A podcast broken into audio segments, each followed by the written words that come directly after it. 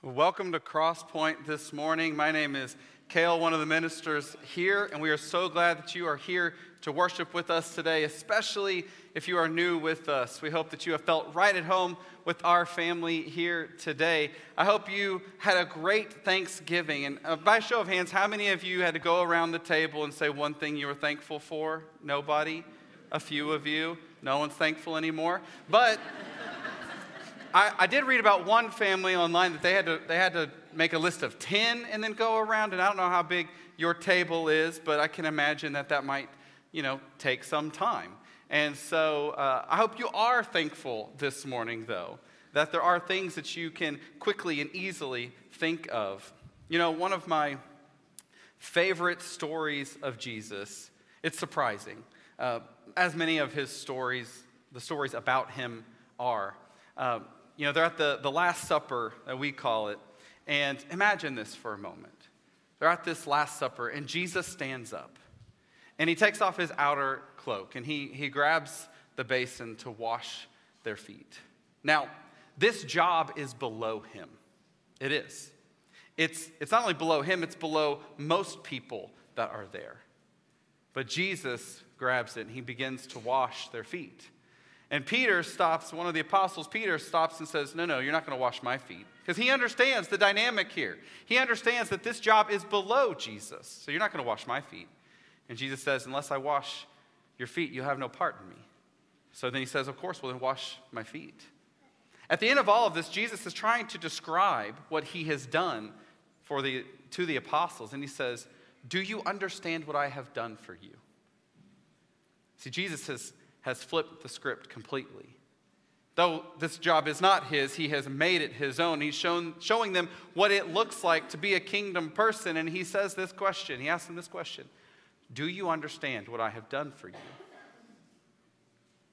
And I think that he still asks us that same question Do you understand what I have done for you? See, as we stop and, and we, I'm thankful for a country that stops to express gratitude but if you were to stop for a minute and, and try to answer the question, What have you done for me? I mean, that list would form itself, wouldn't it? The things that Jesus has done for you. And so today I want to ask you might ask yourself the question how do you practice gratitude? Now, I'm not going to give you a, a five step process for that. And if you want that, you can Google it and find that uh, quite easily. How will you express gratitude? How will you form this practice of gratitude? Because I do think it's important to have in your life. But maybe the, the second part is also important. What will you do because you're grateful? Out of your gratitude, what will you do? And as Kyle mentioned earlier, we've been talking about Mission Month.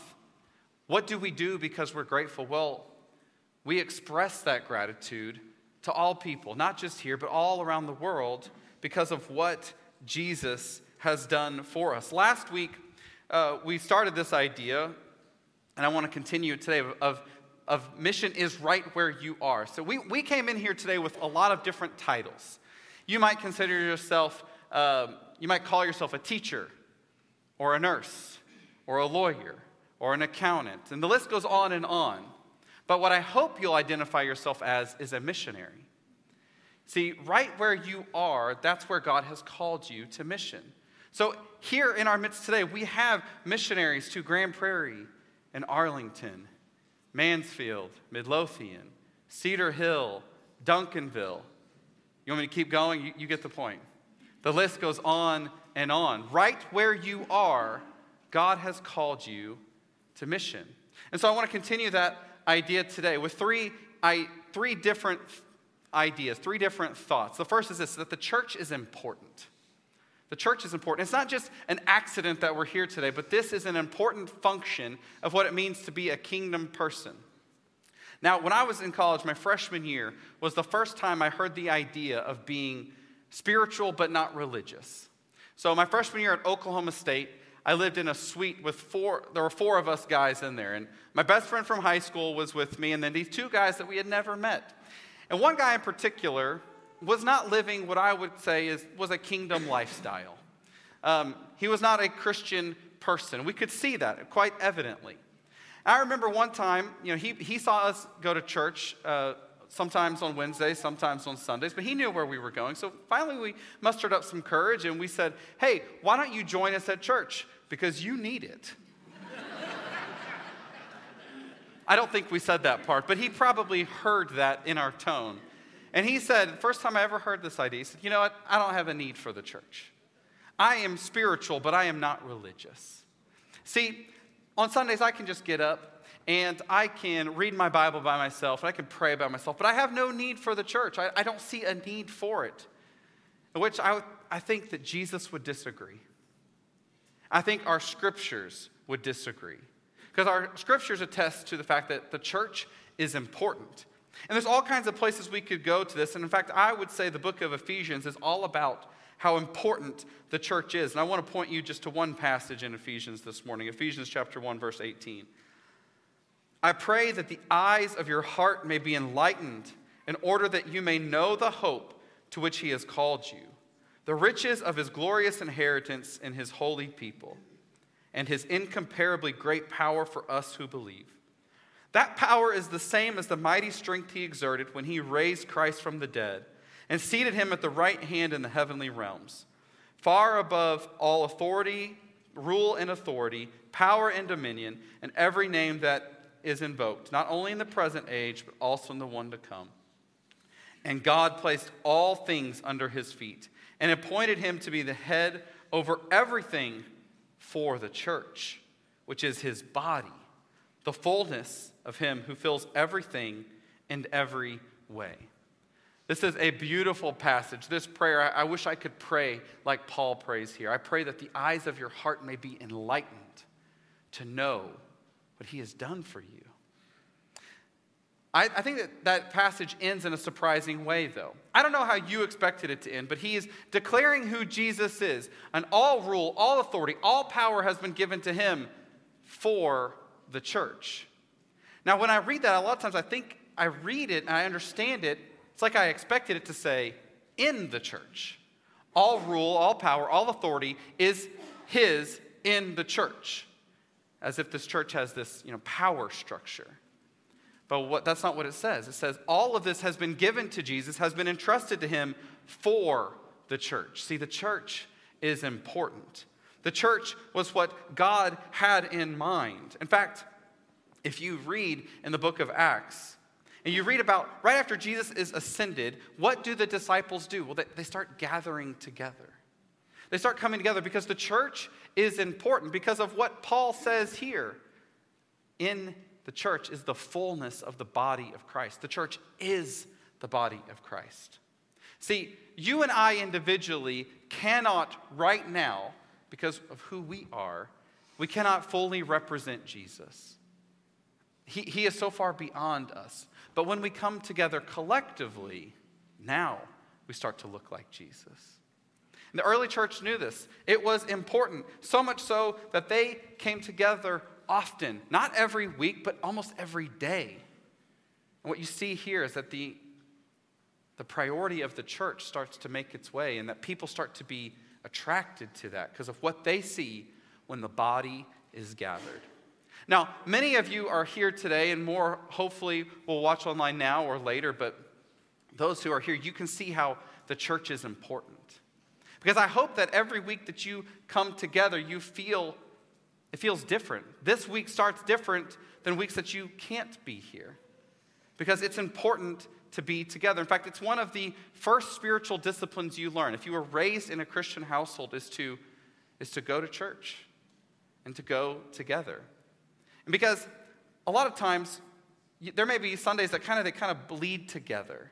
That you don't really remember one Sunday from another. Maybe there was a guest speaker. Maybe you did something um, interesting like our unity service, and those stick out. But otherwise, it becomes a discipline that you come to church. Now, the problem is, is that when we adopt our American mindset in the church, and our American mindset says, what's in it for me? So I'm going to go, and I hope, I hope I get something out of it. I hope it encourages me, it challenges me, is what do I get out of this? And I hope all of those things happen for the record. But what if you started to think about it as what do I go and give to the church? So It's not just about me, but that I have placed the church as a priority in my life. And I, it is a place where I give. As I said earlier, the church is not an accident.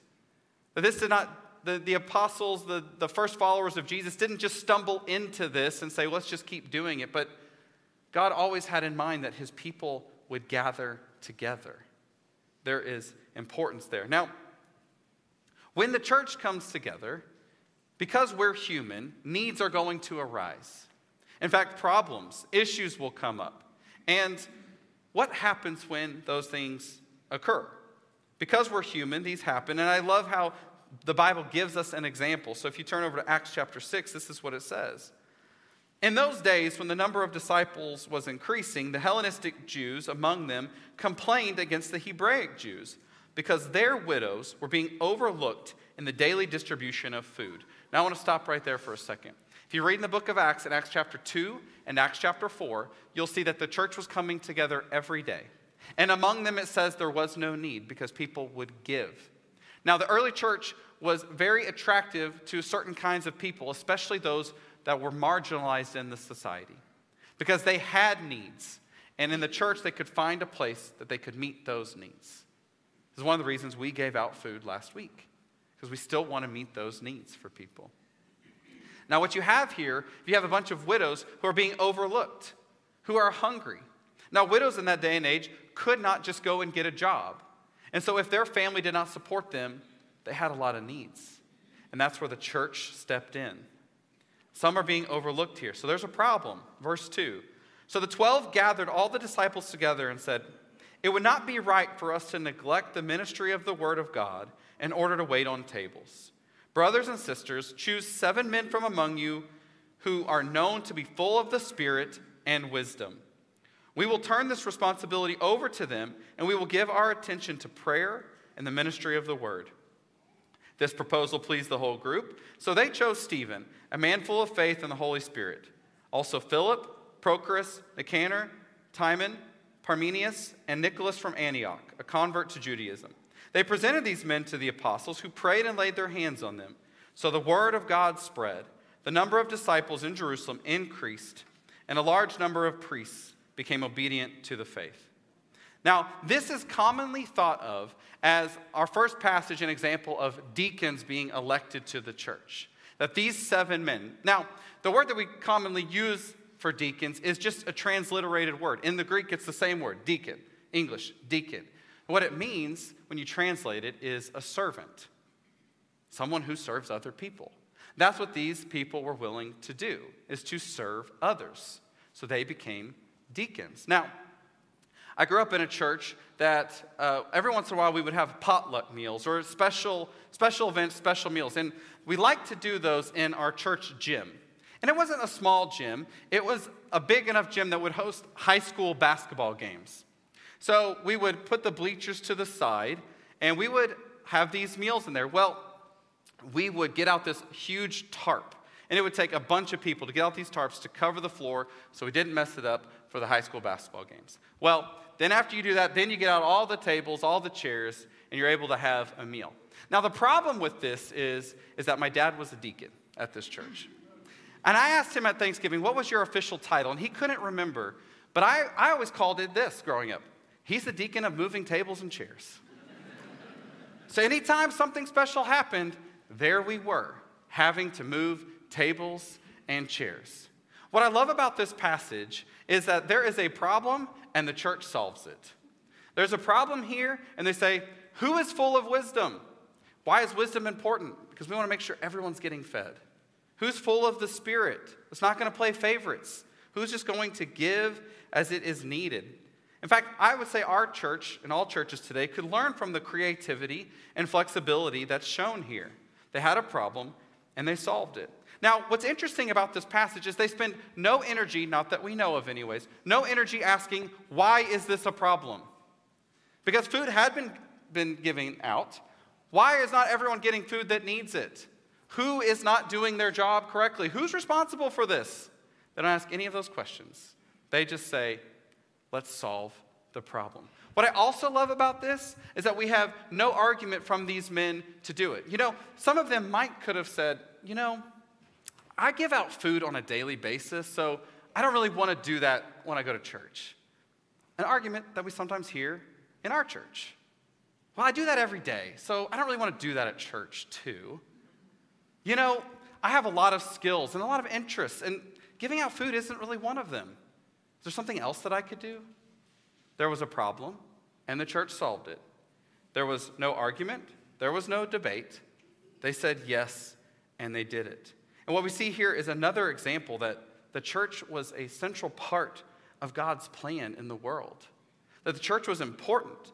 Yes, to first for some people to feed them physically, but then also to feed them spiritually. The church is important. There's a lot of work to do. Problems and needs will rise.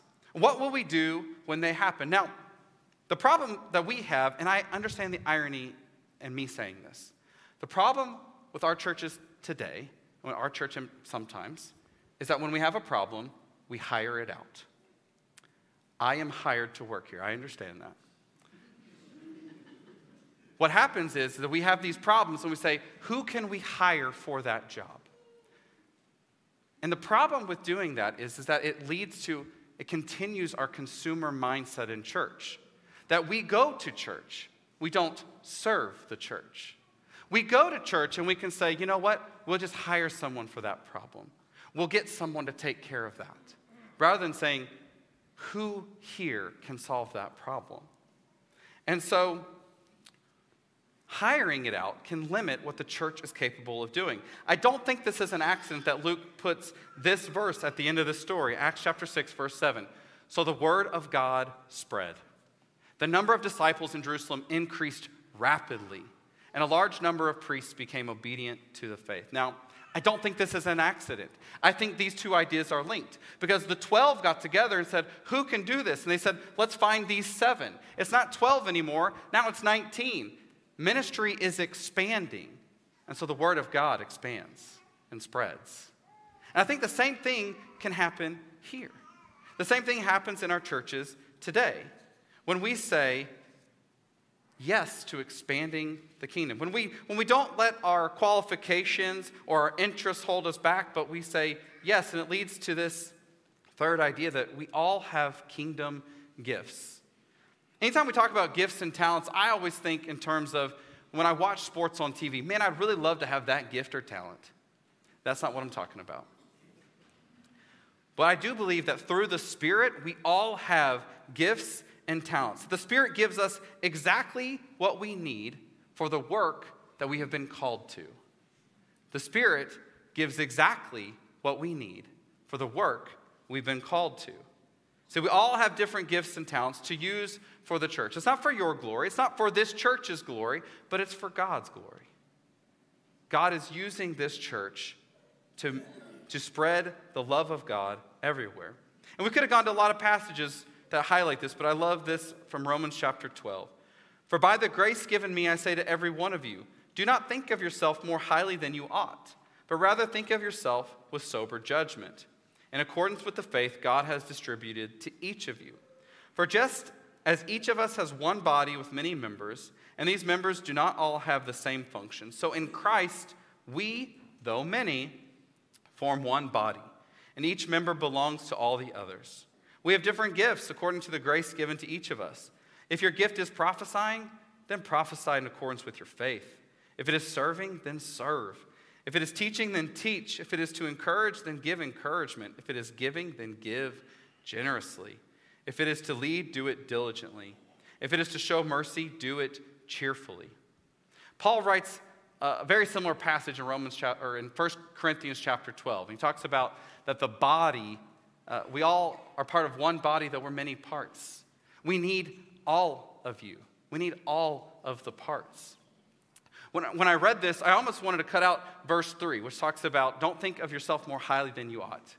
That I wanted to put humility to the side. Let's just think about the gifts, but I think it's important to add in that. Because I think a lot of times when it comes to serving in the church or serving anywhere, our pride can often get in the way. A few weeks ago, uh, we took our kids to see uh, Frozen the musical over in Fort Worth. And we had a seat where we could look down into the orchestra pit. And it was really interesting to watch the conductor. And that guy, I mean, he works hard the whole time. I mean, he's not enjoying this. I mean, it is a job. He's having to pay attention to every single thing. Well, a famous conductor was once asked, What is the hardest instrument to learn to play? And he said, Second fiddle. It's hardest to learn to be second. See, I think sometimes we come into church and we think about our gifts and talents and we think, well, that which I'm being asked to do is it's a little bit beneath me. It's not important enough. I mean, we talked about Philip last week, and Philip was a great evangelist. But also here, he's, he's called and he's appointed to be a waiter, to hand out food. We know from Scripture that Philip had more to offer. What if in that moment he said, You know what? I don't want to be over the food. I, I can do something else. He didn't say that. The job was not beneath him. Humility is important when we think about the gifts that we want to exercise here at church. That we need to be willing to say yes. I love what it says here. So in Christ, though many, we form one body, and each member belongs to each other. So we need everybody. No one is more important than another. We all serve the same God, the same Father. We need each other. You know, many of you have been with this church for a long time. And and you all have a story of coming in here. Maybe this is your first Sunday here, and you have your own story of how you found this church. Maybe you drove by, or, or maybe you Googled it. Somebody in here told me before that they found this church on Yelp. I didn't know churches were on Yelp. And that we all find this place for one reason or another. But I think that there's more to it than that. I think God brings us together. I think spiritually, theologically, that God is putting churches together. Because, see, God has always had a mission for this neighborhood. God loves those people that live right there. So I think, I think God said, you know what? I'm going to put this church here. To love that neighborhood, yes, but also all the neighborhoods around it. That's why we've been talking about missions. It starts here and it spreads all around the world. That God brings people together, which means that you're here intentionally. That God has given you, through the Spirit, a gift and a talent, and it's to be used, not for your glory, not for your pride, but that other people will come to know Him. That's what it's about. That's, a, uh, that's what all of this is about. It's about helping more people come to know Him. So the church is important, but the church has needs. And the church is full of people ready to fill those needs. And Crosspoint is no different. This is an important place, not because of, we don't have self importance, but because we have a mission that God has called us to. This church has needs, and that will continue to be the case, but I believe that you are here for a reason, and that you may be the answer to some of those needs. Now, the question you may ask yourself is where do I start? How do I do that? And you can see any one of us. And sometimes it's about praying to have the ears to hear, the eyes to see, or as Paul wrote, that your, the eyes of your heart may be enlightened, to see the needs that are around you, to see how God has gifted you, has by his spirit given you talents that can meet those needs. But here is what I truly believe, church, that Crosspoint can be a force for good in the Metroplex. That Crosspoint can be a city on a hill, a shining light to this neighborhood. So that so much so that more people would come to know him. That this room would be full and overflowing because people would come to know him. But it, to be like that church in Acts chapter 6, it's going to take more people saying yes. To that when we say, Who are people that are full of the Spirit, that have wisdom, let's give them something to do. And it's the people saying yes. Now, I wanted to give an example as we close today of people who were serving already at Crosspoint. And there are so many examples that I couldn't choose. Well, I decided to choose just one. This isn't to put them above anybody else, but there is a need that is met every single week at this church. I don't know what the date was, but there was a group founded here at Crosspoint uh, years ago called the Chairman. And they may exist beyond this building, but one of the things that this building, one of the problems that it brought us is that we use chairs instead of pews. And these chairs move. And this building does a lot of ministry. We do a lot of ministry out of this building every week. We move chairs out, we move them in, we rearrange them. And I don't want you to take for granted that every week these chairs are exactly where they should be. There was a group a few years ago put together by Russ Summers, Pat Langwith, Ken Melville, Charles Alexander. Some of you may remember th- those names. You may know Pat. But those people said yes. And you know what? They don't just come in here and just throw them out there. They got measuring devices. Like they, this is a there's a whole science to this thing. I've offered to help. They will not let me. I don't have the gifts or talents for that. But you know what? They said yes. And so much so that, that every week we come in here, we don't take for granted that things are as they should so that we can worship together. And there may be something that you can say yes to. It may be small and it may be big, but that this church is important, but it has needs. And you're here to fill that need. As we close today, our shepherds and their wives will be around the room. And I, and I want to invite you to go pray with them because you may not know where to start today, but that will be a great place. Is to go to them and, and offer up the prayer to God. God, show me what my gifts are. If you don't know, let us help you discover those gifts and talents. And we'll start with prayer. God, wake our hearts up to know how you have gifted us, where we can serve. I know that everyone that walked in this room today has a prayer need, so the invitation is open for everybody. That we want to pray with you. We will honor those requests and walk with you, whatever it is you're facing. One of the things I love most about being part of a church family is how we sing together. You can sing praises to God by yourself, but it's not the same as singing it together. So as we close today, let's stand and lift up praise to Him with one voice.